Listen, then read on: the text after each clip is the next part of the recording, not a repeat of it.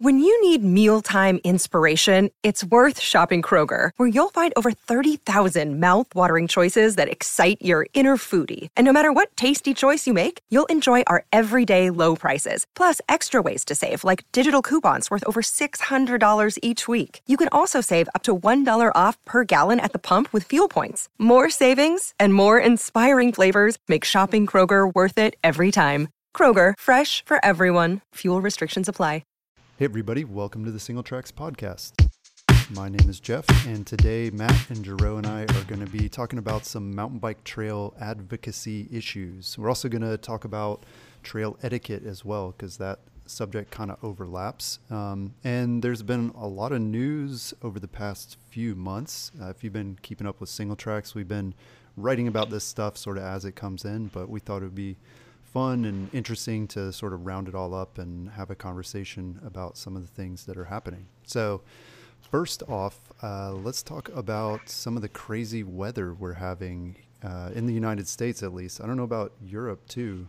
Matt, there was a lot of uh, snow in Colorado in June, right? Yeah, yeah, it's been kind of ridiculous. Um, I mean, just a really wet winter overall, and then it's just extended all the way into June, basically, to where yeah, even the high country got some snow over this last weekend, um, and then even down in the Front Range, we were fighting snow in May. So, um, yeah. wow. Usually a bit of that every year, but it does like after a long winter when you're like, sweet, it's spring, I can go ride. It's like no, not really. right. Yeah, and you're up at Keystone right now, and I heard that they opened the bike park, but then they had to close it back down for a little bit because of all the snow.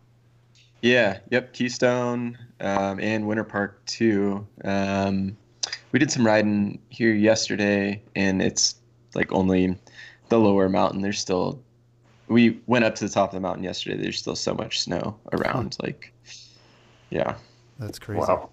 And I saw a headline today about um, how a lot of the mountain bike trails in Colorado, like the lower elevation front range stuff, are really, really crowded right now uh, because people don't have anywhere else to ride. They're ready to ride, but all the high country stuff is still closed. Yeah, it's a battle. Like, because it, it's getting nice. Everybody wants to get out hikers, mountain bikers.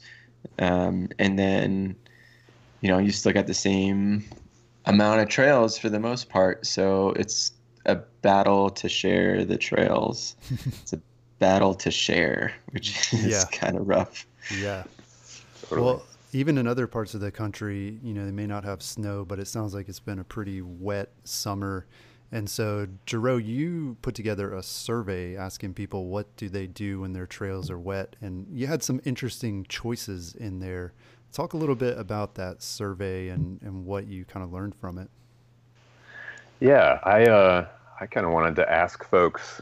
You know, it seems like everybody's got a different take on whether we should be riding trails when it's wet, mm-hmm. how we should ride them. So yeah, just get a get a pulse on what readers thought about that. And uh, yeah, so I included. I tried to include answers that sort of fit with different soil types and different trail systems. Mm-hmm. Like do you have trails where you know you're riding clay and if you if you ride those trails when it's wet you just you make like a permanent track in them and kind of mm-hmm. destroy them or is it like really well draining soil that you know you can ride no matter what or some variant of that? And a lot of folks that commented um, were you know they had like kind of trails that they ride specifically when it's wet like they've got this mm-hmm these trails set aside that everybody knows these drain better than everything else. Right. Um, that wasn't true for everyone, but that kind of seemed to be the theme through all of the responses. Was folks were like, "Yeah, it's there's definitely trails we got to stay off uh, mm-hmm. when they're wet for sure." Yeah, yeah. I mean, the number one response was people said they just do other stuff when the trails are too wet. You know, they I guess go out for a road ride or, or find just something else to do, um, which is good. I mean, people, the message yeah. is is out there. People know not to destroy the trails. Um, although two percent of the respondents admitted to riding, knowing that they were causing damage to the trail. So I guess uh, there's still a few out there who haven't been enlightened. For sure. Yeah. Yeah. They probably don't build trails. Right. Um, Good point. I mean, there's there's certainly folks who live in Oregon and Washington and Scotland, Ireland, and all the really rainy parts of the world where if you don't ride in the rain, you don't ride. Right. So, um, you know, those those places definitely have different building techniques to deal with that. But uh, yeah. I know that around in Portland, the only kind of the only in town uh, mountain bike trails are closed whenever it rains. They're Mhm. on Powell Butte, and uh, so yeah, I mean, so they're closed. they're closed a lot more than they're open. Um, Yeah. yeah. Well, yeah, I visited Bellingham this summer and uh, up in Washington, and it rains there a ton, uh, as you might imagine. And I was really struck. I mean, we rode in the rain there, um, and yeah, I mean, it's just different no matter where you are. You mentioned the soil type, and the the trails and the soil there tends to be pretty loamy, so it seems like it kind of soaks up any rain. It's kind of spongy like that. But also the tree cover helps. I mean, it really disperses the rain. It's not like you've got, mm. you know, just rivers of, of water running down the slopes, which seems to help. And then also the rain itself is different. I mean, here when it rains in the southeast, you know, we tend to get downpours, um, whereas it, you know, the rain is just not as intense in in the Bellingham area, from what I could tell. So, again, yeah, just it depends on a lot of different stuff whether you can ride trails or not in the rain or after a rain. Did it seem like, I mean, the trails you rode there, could you notice different styles on the trail that were meant to soak up rain or divert water off the trail? No, I mean they they didn't seem to do a lot of that, which was really impressive to me. And then also, um, the trails are just way steeper than anything we have here in the southeast. And I think part of that is again the rain when it comes, it just isn't as intense as it is here, where that stuff would just erode immediately. I mean, the water would just shoot straight down the mountain. Um, but there, again, like the tree cover seems to be a little more dense, and then the rain just doesn't it doesn't seem to, to fall as hard if that's if that's a thing. So yeah. Yeah, in the Pacific Northwest, they get a little more like all day rain instead of all at once, yeah. Yeah. For sure. it's definitely Interesting. different. And then yeah, Yeah. Jero, you mentioned it too that a lot of local areas they'll build you know one trail system that's a little more protected against rain and, and muddy conditions. So r- you know sure. adding a lot of rocks and things like that really helps um, so and that was one of the the biggest responses too people said they ride like rockier trails when it's wet Mhm. Yeah. Yeah, yeah, you can't hurt that stuff. Just a little slick. yeah Yeah. Cool. So another topic we've been talking about this summer is pirate trails going legit. So Arg. Yeah, a lot of different names for these bandit trails. I like that one too. And uh, Mhm. social trails. That's a little more like politically correct or neutral sounding. Uh, illegal trails, people call them that too. But we're basically talking about unauthorized trails that people build like not on their own land or they don't have permission or whatever the case may be. Matt, you wrote a story about a trail in Washington called the Ribbed Trail uh, that started out that way, but then later went legit. Uh, can you tell us a little bit more about that story? Yeah, that one was really cool to work on. Um,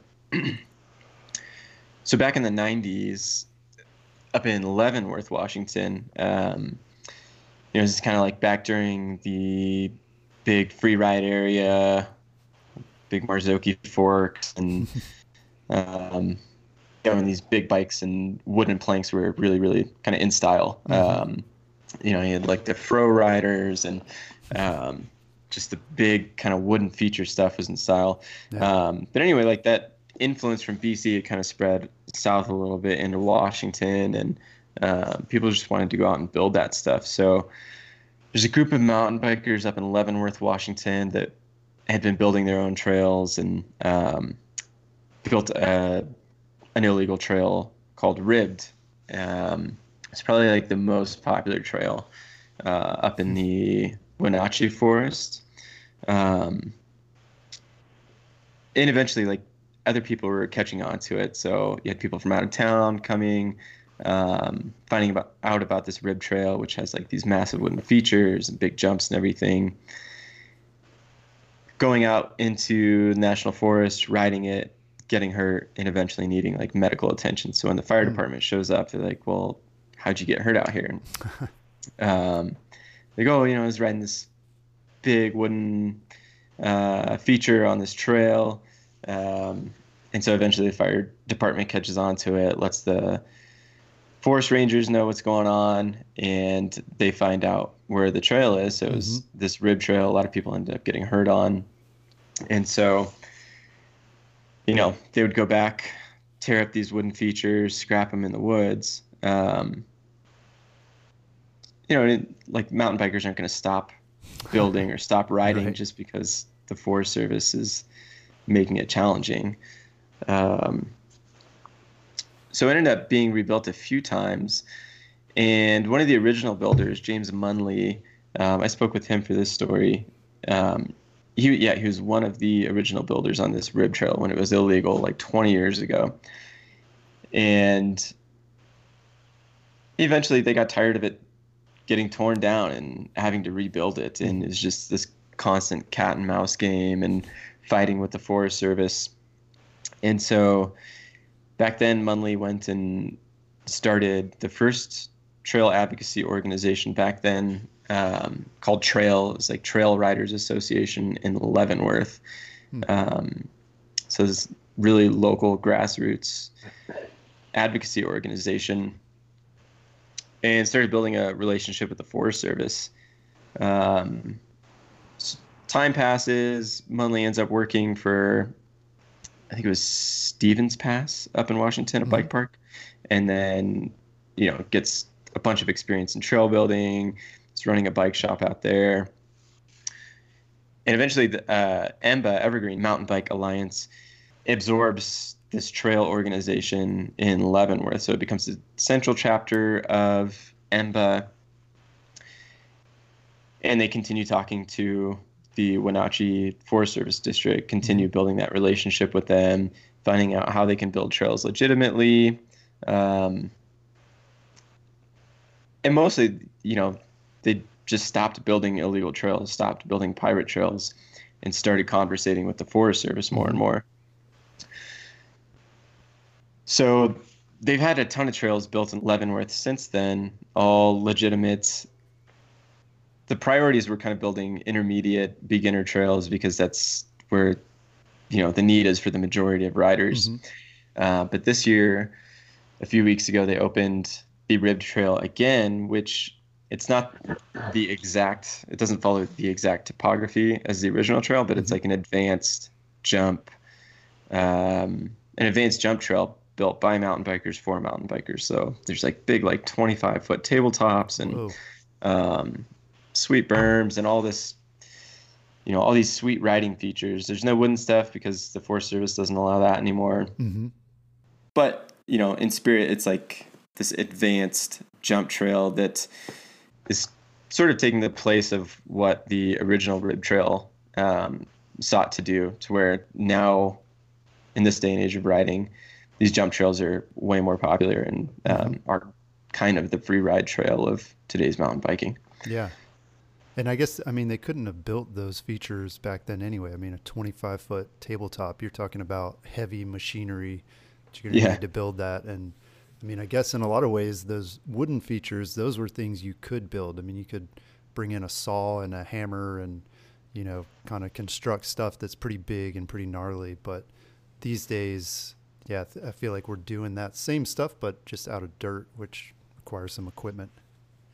Yeah, and that was one of the things Munley was talking about is so in the original rib trail, you just had these massive gap jumps that are like, you know, unless you're very confident and advanced rider, like mm-hmm. you're not going to touch it. Um, and if you do try it, like there's a good chance, unless you're a really confident advanced rider, that you're going to case and like break your frame mm-hmm. or maybe break some bones uh, because they couldn't like the way they're building tabletops now you need an excavator to go yeah. in and fill the gap and form these tabletop jumps that are just as big but way more progressive and safe to try and mm-hmm. land on So, but yeah, obviously, as an illegal illegal builder, you can't bring tractors into the woods and.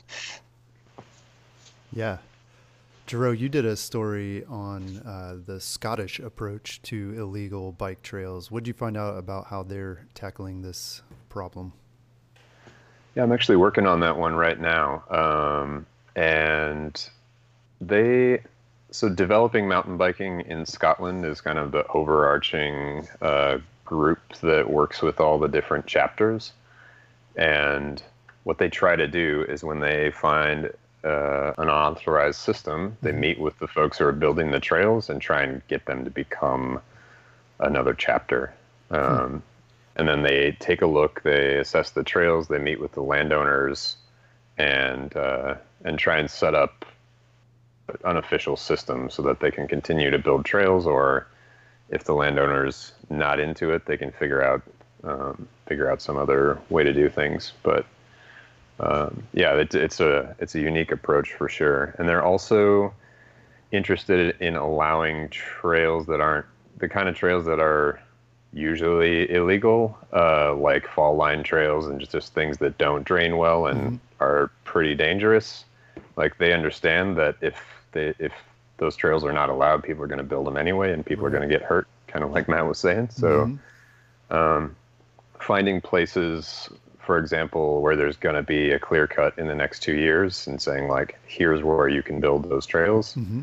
Um, because that degradation is going to happen anyway. Uh, the the area is going to be destroyed at some point, but let people enjoy it until it is. yeah. Um, just a really, really different way to, to think about it. And uh, I mean, mountain biking is exploding in Scotland. It's uh, they're doing some some pretty cool, different stuff. Yeah. Yeah, I mean it's it's crazy to think about how many trails, you know, even well-known trails started out as illegal or unofficial. Um, one that comes to mind is the Hangover Trail in Sedona. One's really popular yeah. now, and um, only recently, last few years, I guess it's been officially open to bikes. Um, so it's interesting. I mean, what what is the takeaway then? You know, obviously there are risks to building illegal trails. You know, getting caught uh, or having the trail shut down uh, but it also seems like maybe there's kind of a reward. I mean, some people, in the end of it, the trail ends up going legit. So, how do you guys kind of look at that? I think um, somebody kind of left an ignorant comment on that Rib Trail article that I put out. Is like, why is the Forest Service rewarding bad behavior? But I mean, really, what the Forest Service is rewarding was like decades of conversation with them and mm-hmm. actually doing it the right way. Um, another piece is that a lot of social trails that pop up or illegal trails um, tend to signify a need for some sort of riding. Mm-hmm. And so obviously the Forest Service is probably not made up of a bunch of mountain bikers. So I don't think that they probably always identify best the needs that mountain bikers have, which is why mm-hmm. like advocacy is so important to have those conversations and say, hey, this is a need. Like if we build a trail in a certain way that's going to be sustainable, then it's a possibility. Right. I think in terms of risk, there's also, I mean, landowners have a bit of liability for any accidents that are happening on those properties. And so you know, like making sure that they're involved in those conversations around what happens, not just like, hey, can we build a trail on your land, but mm-hmm. is it cool if we build a trail full of jump lines and do you realize that somebody might go to the hospital and might sue you? Like, right. Yep. It's a big piece of the puzzle. Yeah. I mean, there was an example a couple years ago of a couple of sort of like middle aged guys who were helping maintain an illegal trail. I believe it was like in a state park in Ohio and uh, they were caught um, on on video, no less. You know, the the state set up some of those game cameras hidden in the woods and identified these two guys like spraying Roundup, you know, all over the area, and they ended up going to jail. I mean, I think their Whoa. wow their trial is still ongoing, but um, there is real personal risk to doing that. Um, and then there's also just the the mountain biker, the mountain bike community risk that we're going to be seen as, you know, this group of people that are not working with the land managers and that we can't be trusted and all of that. Um, but then, yeah, I mean, there's examples here locally where people built trails over the years, sort of informal social trails, not just mountain bikers, but hikers too. Um, and mm-hmm. eventually, you know, a, a, county government or whoever the land manager is will get involved and will say, okay, we know there's trails here. We don't have budget to build them. Um, and they're already, they already exist. So we're just going to allow it, um, which mm-hmm. is interesting, but you never know what you're going to get. And so it, there definitely is potential to get, get in a lot of trouble. So it's kind of relatable to skateboarding in that way to where like I mean, now you go to any town and there's a skate park there mm-hmm. because people, security guards and city officials got tired of like going and yelling at skaters in the bank yeah. or the schoolyard or something like that. It's like, right. well, like make us a plate, place to skate and yeah, we're not going to be that big of an issue anymore. yeah, it's a good point. Yeah, okay. for sure.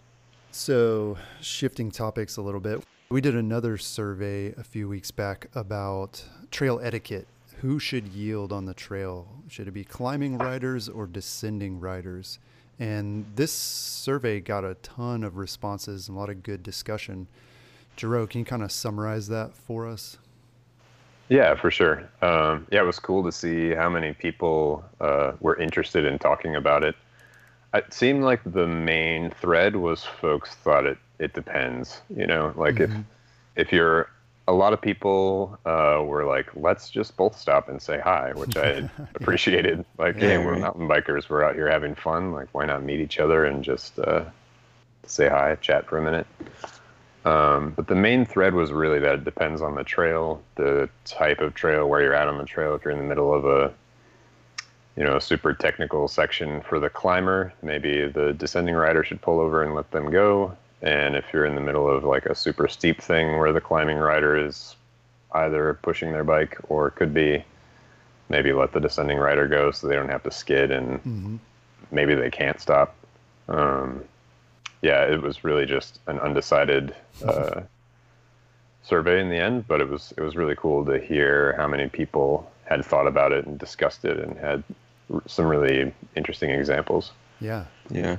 The most common response was that the descending rider should yield. That was like 47%, so not quite half. And right. traditionally, that's kind of been the that's like the default thing. I don't know where they teach that. Not that you know you have to get a, a license to ride your mountain bike, but I feel like it's been taught over the years that descending sure. riders should yield. Um, but yeah, people make a lot of really good points about situations where the climbing rider maybe should yield. I wonder if that's an IMBA thing. Um, it is. Yeah. Yeah. It is for sure. It's part of their trail etiquette rules. Okay, that makes sense.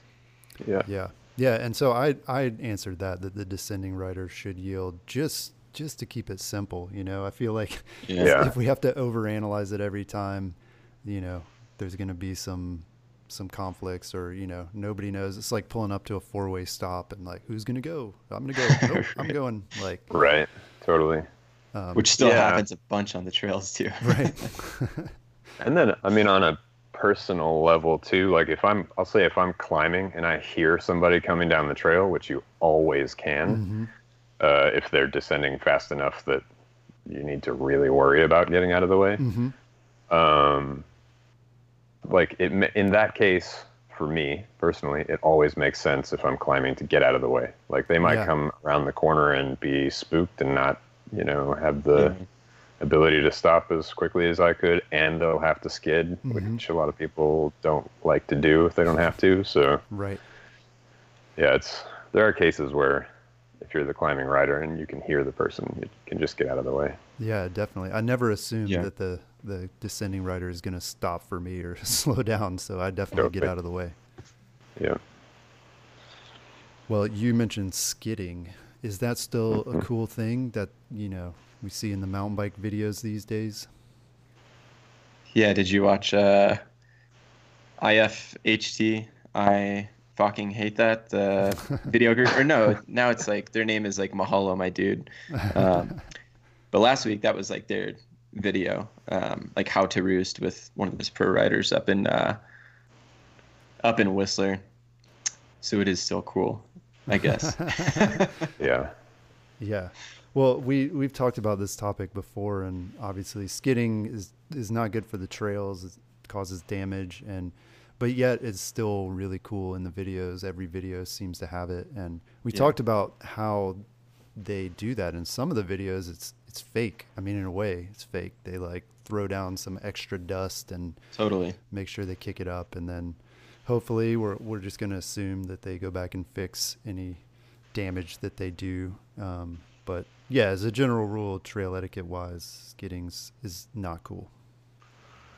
Yeah, it's. Um, I mean, we we had a couple discussions about this at the recent IMBA summit, and uh, there were, you can imagine, a lot of folks that are pretty adamantly against skidding. Mm-hmm. But I think there's also an argument for the fact that if we want to have professional racers, like people who are racing enduro and downhill, Mm-hmm. and obviously they're going to have to skid in Yeah. races. That's just part of the deal. Like they also have to be able to train, Mm-hmm. and that's that's you know like you, it's not that you just ride race pace in a race. Like you have to practice for that thing. So Yeah, I personally go by the rule that if you dig, you can skid. yeah, Like if you work Yeah. on trails and you put a fair amount, fair amount of time into maintaining them and making sure that they're fun and taken care of for everybody, mm-hmm. it's okay if you skid every once in a while. And yeah, Yeah. that's that's my take on it. yeah. I don't think anybody can say they they've never skidded or that they never skid. I mean, yeah, it happens. No. Uh-uh. Yeah, I mean our trails, even just in my backyard, are pretty steep, and skidding is, in some sections, the only way to get down. Like Mhm. there's no Yeah, Totally. there's no choice. You're gonna lock Yeah. your rear tire, and it's part of the steering technique. Like it's it's just part of the ride. right. Yeah, or like yeah, even riding unfamiliar trails, you come in fast and don't realize there's a corner ahead, and you Yep. skid, Yeah, or else you're gonna hit, hit totally. a tree. Or a climbing rider. Yeah. True. Yeah. I guess the thing is like if it's really like being encouraged just to skid around every corner that you go into and um yeah, then maybe it's like, all right, well, do you need to skid in every single corner? No, Probably not. probably not. No, probably not. Do you need to blow up every berm? No. Yeah. No. Just some of them. Yeah.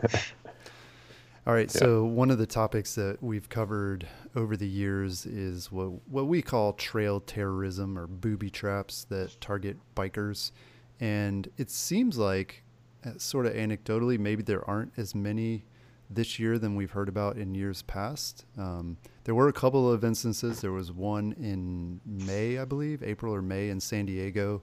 Uh, some barbed barbed wire that was strung across a trail and was actually disguised with like vegetation wrapped around it, so it looked like you know just a vine or a branch sticking out. Um, and then another one in Colorado Springs. This was actually on like a rail trail path, but uh, somebody had strung like a neck high tripwire across the path, and and a rider actually Wow. went down on it and was hurt. So, what do you guys think? I mean, are we seeing more or less of this? Um, is this what, what do you think could even be driving people to do this kind of thing?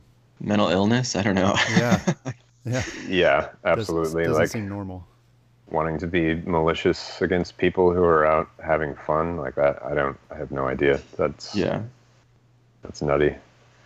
I don't know if we're really seeing more. I mean, it seems like every year we always see like a few. Like Mhm. it's just consistent. Like every year you're gonna see a handful, and um, I don't know. Yeah, some people are weird, and like I mean, I get it. Like who?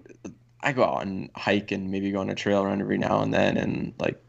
Yeah, mountain bikers aren't always the best. Um, at least where I'm at, like there's just a lot of people on the trails, and not all of them are courteous. Um, but yeah, I mean, some people take it to an extreme where it's like, holy cow. Yeah. Yeah, it, it's it's a tough one. I mean, I guess just the best we can do is to try to get along with other user groups and um, again, yeah, it's not our fault. I mean, it's never justified for somebody to try to injure another person on the trail. But like you said, Yeah. I, I can see it that somebody just gets really frustrated with bikers not being courteous. I mean, you never hear of it going the other way, though, where bikers are trying to sabotage the trail for hikers or equestrians or Yeah. anything like that. Up a punji pit or yeah. I, Right. yeah, I don't even know how you would do it, but Maybe like throwing in some jumps in the middle of the trail could make people grumpy, I suppose. yeah, Right. you have to walk up and over. Right. Interesting. Um, so another story we're tracking um, this summer is IMBA in Europe, and you know IMBA is the International Mountain Bike Association, but it was started here in the U.S. and um, for a long time it was mainly like a U.S. and Canada organization. But Jerome, this summer you got to go to the IMBA Europe Summit. Uh, what'd you find out about what's going on with the group uh, in Europe? Uh, so many things. Um, there's chapters in, I think, 22 different countries that are part of IMBA EU, and uh, so much cool stuff. Denmark's got a few hundred miles of newly signed and ranked trails. Whoa. Um, there's a cool uh, trail patrol thing going on at this uh, this bike park in Norway, where they have folks going around like helping people understand the sort of not only the rules but also like understand um, how to deal with their bikes when things go Hmm. wrong and and they've got radios so they can radio for help if anybody gets hurt um, it's pretty cool Yeah, sort of like a ski patrol. Exactly, like that's what it's based on. Exactly, like a ski patrol. Um, let's see. There's several million dollars of state funding that went into a bunch of trails in Ireland that are being built right now, Mhm. um, kind of on their way. Uh, there's some similar funding in Scotland, um, not quite as much, but there's some good funding for new trails and a lot of different uh, trail centers going in because they're going to have the World Championships in 2023. Oh, So they're really ramping up to get ready for that. And just uh, Scotland is definitely focused on like being kind of the mountain bike capital of of Europe. It's uh they're they're putting Mm. tons of energy into it. It's really cool. Um, Slovenia is in a similar spot where their government is putting money into it, and their their tourist agencies um, that are run by the government are really focusing on mountain biking and hiking. And I mean, it's it's a country that's covered in mountains, so Yeah. it's uh, kind of en- endless opportunities there. yeah, and you're going to get a chance to go out there and ride this summer too, right? That's right. Yeah, I'm gonna go ride with some of their guides for about a week uh, in July, which will be really nice. Sweet. a little bit cooler there. Yeah, I'm excited. Awesome. There's a there's a trail that's about I heard it was 15 kilometers, and it's in an old lead mine. So the whole thing is like you're underground. You start at the top of the mountain and come out the bottom. Wow. So hopefully get to check that out. Um, yeah. Is there any any risk of lead poisoning? I had the same question. I'm gonna I'm gonna try and find out before I take the plunge. Yeah, wear like Uh, a face mask or something. You don't want to eat Yeah. that stuff. Breathe it in. Exactly. Totally. Yeah. So before IMBA Europe, like, how were these trail advocacy and building groups organized? I mean, was it kind of siloed, like country by country? I mean, it's not like IMBA is in charge of any of these groups. Essentially, they kind of support them. But was there an organization that was kind of helping all of them before? Not so much. So there was an IMBA Spain before there was IMBA EU. So their Okay. their lineage with the organization goes back quite a bit further. I'm not. I don't know exactly when they started, but they've been around for a while. Um, and then other than that, they were yeah they were siloed and nation specific. There were different groups that worked with uh, guides to get people certified, and that's become even more prevalent because guides guides need to be licensed here, Right. um, uh, mostly for liability reasons. Mm-hmm. And so, yeah, so there's there was and is um, a fair bit of organization around that, but uh, but trail advocacy and trail building, sort of knowledge sharing, which is also you know a big part of what IMBA does, uh, didn't really exist at the time. Yeah, it's interesting, and it seems like maybe IMBA Europe is is focused on that, sharing the trail building knowledge and things, and less so uh, about the like lobbying and the government sort of interaction, because every country I'm sure is different as far as you know, who's in charge of different land uses and, and what their regulations are? Yeah, absolutely. Um, there are trail building schools. I think they're all held in Italy. Um, there are mm-hmm. trail building schools a couple times a year where folks can come and learn the different levels of how to do everything and then go back to their chapter and share that information. Mm-hmm. Um, and that is for sure like a primary focus is like how do we rate trails? How do we properly sign trails so that those that signage makes sense with the rest of Europe? Um, and that's all based on IMBA guidelines that are the same in the U.S. Okay, cool. Another story that we published this spring was about a study that was undertaken by the mountain bikers of Santa Cruz. Uh, it was a basically, I guess you would call it like a meta study of all the different studies that have been done about the impact of mountain bikes on the environment. And apparently, this this club in Santa Cruz, a number of the members have backgrounds in scientific fields, and so they decided, hey, let's form a science committee, which sounds pretty geeky but cool. And they're gonna um, look at all these studies and kind of summarize like what they show in terms of the impact of mountain biking on the environment. And I didn't, I couldn't find a list of all the studies that they looked at or even a count. Um, but you know, they they make it sound as if it was a very comprehensive look at all the studies they could get their hands on. Um, and Dylan, uh, one of our freelance writers, sort of summarized those findings. And so I thought it'd be cool to talk about some of what they found. So, first off, in general, they say the study showed no uh, significant difference in soil erosion, ruts, trail widening, etc., between hiking and biking. And they also found that both have less impact than horse riding. Is that a surprise to anybody? I would have thought that mountain biking would have a little bit more impact than hiking. Mm-hmm. I was I was surprised by that. And again, yeah. back to skidding, maybe it depends on how you mountain bike. Yeah, definitely the horse part, I guess, was not surprising. Yeah. Yeah, for sure. I feel like the where mountain biking would have more of an impact is with trail braiding, um, or riding through or around puddles. Mm-hmm. Basically, like traffic mitigation to where oh yeah people are gonna um, yeah if the trail's not wide enough or they're not yielding correctly, then mountain bikers who aren't educated on the topic are going to go off trail and go around and widen the trail. Mm-hmm. Yeah. Yeah. And then one of the other things that they sort of found from these studies that fits with what we were talking about earlier with illegal trails is that those social trails, those illegal trails, are different from you know official mountain bike trails in that they don't go through a lot of these environmental reviews. The trail builders don't always know what they're doing, and and therefore, those trails do tend to have problems with erosion and, and ruts and things. And mm-hmm. I think the point that they're trying to make is that you know if you're if you're a hiker or you're somebody or even an environmentalist and you're looking at a trail saying this mountain bike trail is terrible. I can see it eroding and it's rutted and uh, it's just a, a, mess. Generally those trails are the ones that are not officially sanctioned. Those are the ones that have not been built for mountain biking and that purpose built trails uh, can be very sustainable. Yeah absolutely.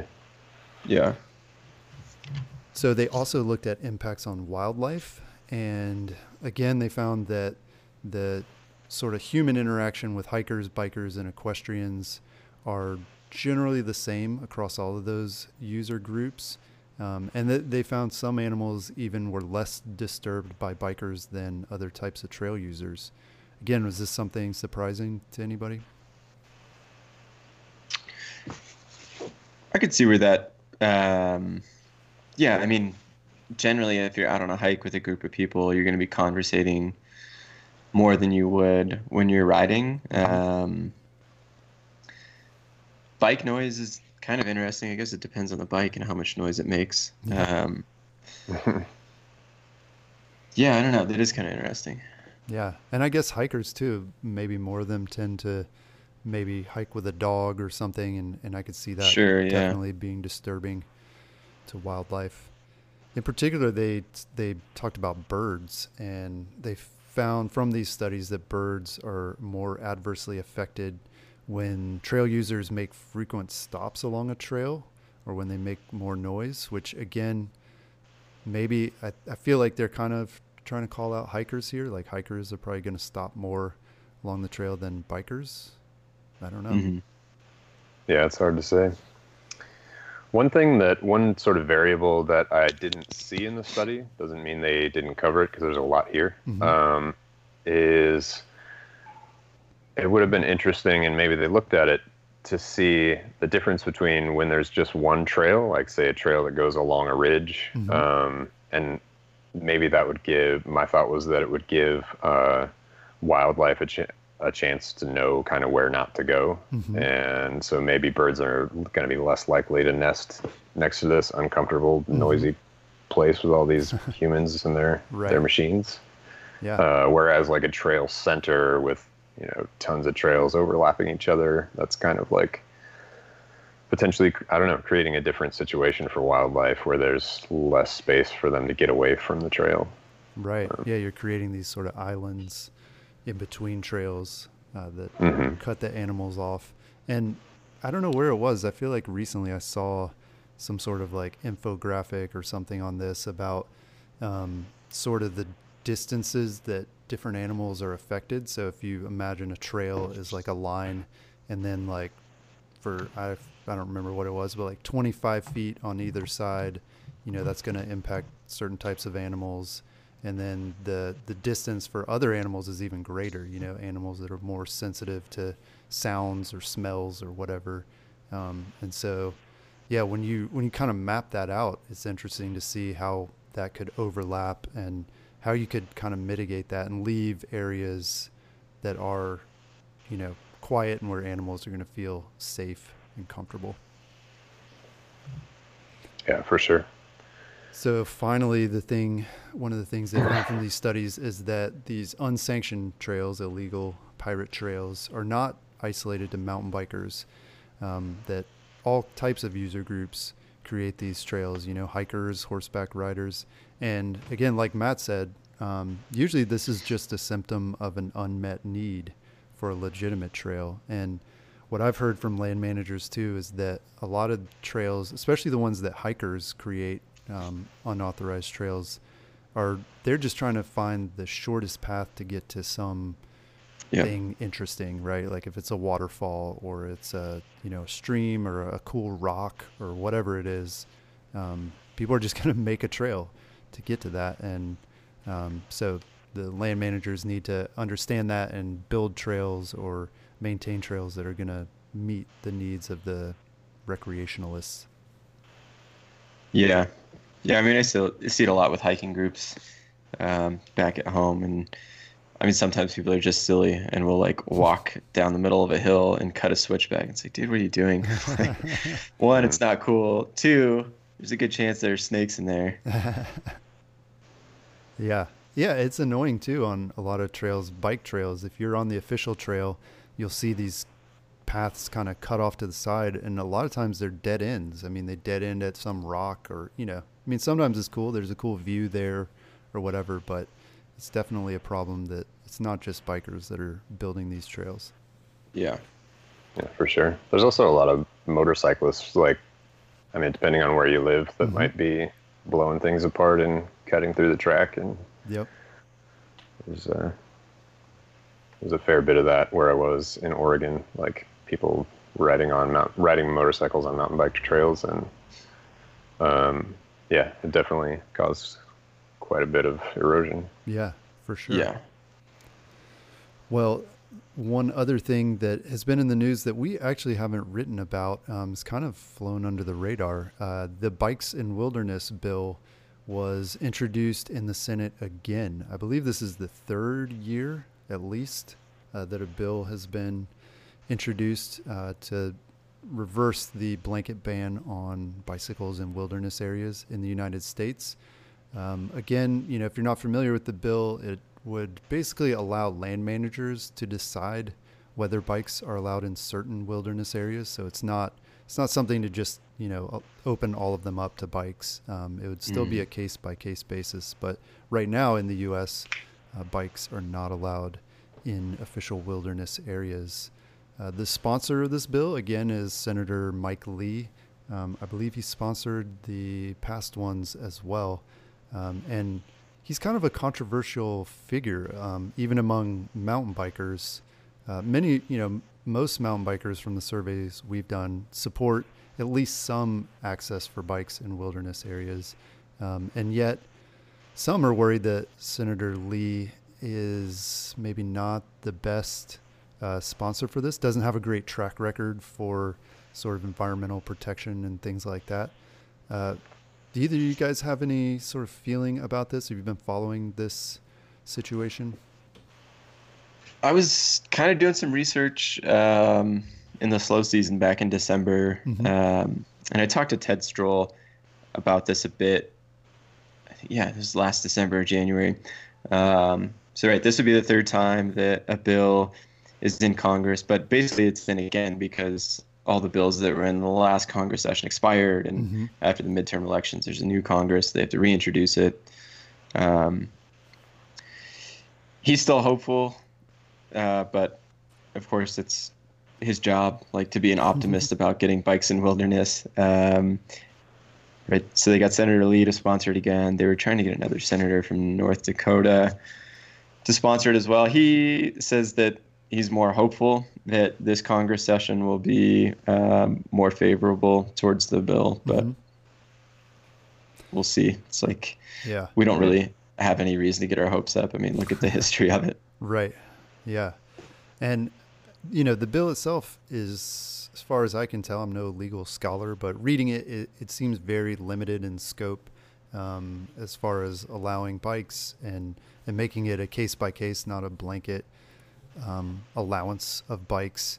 Um, and there's also, you know, I think people are afraid that this is going to open the door for even more uses beyond bicycles and other things that motorized vehicles. And then, and then after that, what's going to happen? We're going to start drilling for oil in these wilderness areas. Yeah. I mean, um, again, that's sort of Senator Lee's. Um, he tends to support those types of things. He's from Utah, uh, where oil and gas is a big part of the economy, and so um, yeah, there's some concern that this sort of opens that door. Um, but I don't know. I, I, guess I'm an optimist and and try to trust that.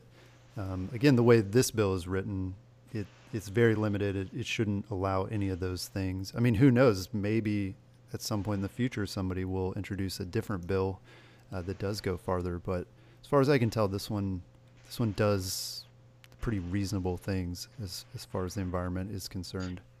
Yeah, I think with Senator Lee, I mean his heart's in it for Utah. Um, when I was doing research, I mean so much of Utah's land is tied up uh, under federal land management that the mm-hmm. state can't reasonably access a lot of um, ways that they want to use the land. Um, mm-hmm. Which I mean, I guess I can kind of understand, but at the same time, it's like nobody wants to see beautiful land like pockmarked by oil rigs and yeah. excavators and stuff like that. So, yeah, for sure. Do you guys know of any stories of people?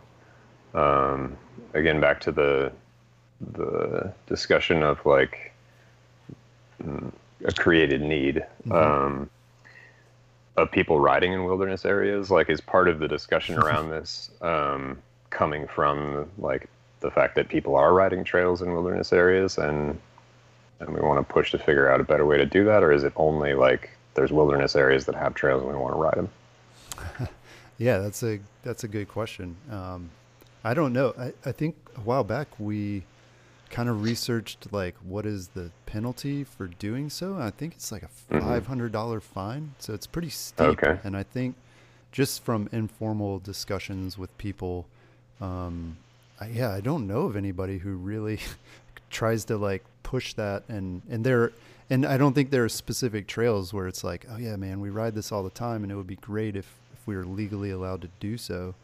Um, right. I think mountain bikers are we're generally a pretty rule following bunch. I mean, despite some of the stuff you hear, um, you know, around us, like the Appalachian Trail is a um, is a you know amazing resource that 2,000 mile trail up the East Coast that's completely closed to bikes. And I've had informal discussions with people and asked like, "Oh man, have have you ever thought about what it would be like to ride the Appalachian Trail, or have you ever thought about like, you know, trying a section of it?" And everybody I talked to is like, "No, like that's a wilderness thing, and Yeah. you know, it needs to stay that fine. way, and we need to protect it." So For sure. yeah, it's interesting discussion. But I'm sure there are places, especially out west, where um, where you have these much larger wilderness areas, and and because of their size, there's nothing else available to bikers. And Totally. so in those areas, I think particularly around like San Diego, I feel like the San Diego uh, local mountain bike club there has really been pushing for bikes in wilderness because they are surrounded by a lot of it and don't have a lot of places to ride. It's difficult to find a place to ride there, and some of the closest riding is on the military base, which you're not allowed to ride on. But the trails are great. Yeah, and it seems very volatile up around uh, Idaho and Montana, Mhm. where yeah, those wilderness recommended areas like a new one will pop up, and all of a sudden it's like, whoa, now I can't ride the trails that I've been riding for Right. years. Yeah. Yeah. I mean, I think part of it is defensive in nature that we don't lose some of the trails we already have. I don't, I mean, part of the push is we want to ride new places, but I think part of it too is just to protect the ones that we do have in case they are designated wilderness in the future. Yeah.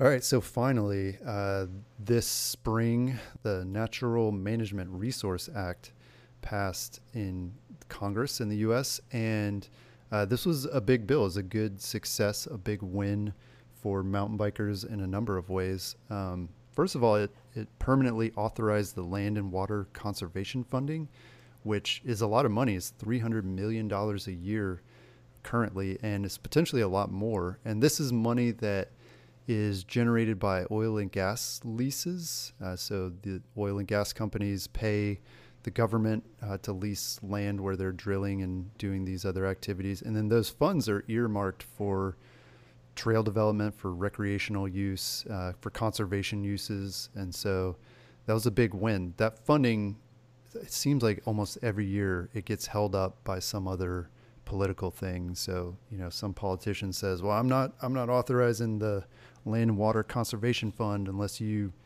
you know, do this other thing for me." And so th- this bill finally like kind of takes that off the table so that we can be assured that that money is going to be available and that potentially more of it is going to be available. So that was good news. Um, and then also, uh, Matt and Jero, you guys were talking about in Utah how uh, the oil and gas industry is big there, and that um, at times it's threatened mountain bike trails. And part of that act also uh, saved the McCoy Flats trail system, which is a popular place to ride from oil and gas development. Uh, so that's Hmm. good news as well. Um, That's great. yeah, so some good successes there, and then also there was a, a trail, or a, at least a trail area in the Seattle region where um, this act allows the Evergreen Mountain Bike Alliance to build some new trails along this Mountains to Sound Greenway, uh, which they weren't allowed to do. Basically, a lot of what happened with this bill, or this, yeah, it's a bill now, um, was to change some land designations that, you know, were more restrictive, not allowing bikes, um, and then changing them over to something that does allow bikes. So it's good. I mean, it's a step. In some ways, it's a step toward the wilderness um, ban on bikes being lifted. You know, changing those designations and kind of making them a little bit more open. Yeah, most definitely. At least it's one thing in our favor that uh, bikes can sort of coexist. Yeah. Yeah, seems great. Yep. And hopefully we'll be seeing more of this, you know, as as biking just I mean, in a lot of ways it's just becoming more mainstream, you know. We like to think that mountain biking's been around forever, but I mean, not compared to hiking and riding horses, you know. I mean, we've only got Definitely. yeah, we've only got 3 or 4 decades in and so it's it's just takes time a lot of this for people to understand it and um, to then find ways to accommodate it. So, good news. We covered a lot of ground here today talking about trail advocacy and trail etiquette. Uh, if you'd like to learn more, be sure to go to Singletracks, where we enjoy writing articles about these sorts of topics, and uh, we definitely will keep you posted on the latest news. That's all I've got this week. We'll talk to you again next week. Peace.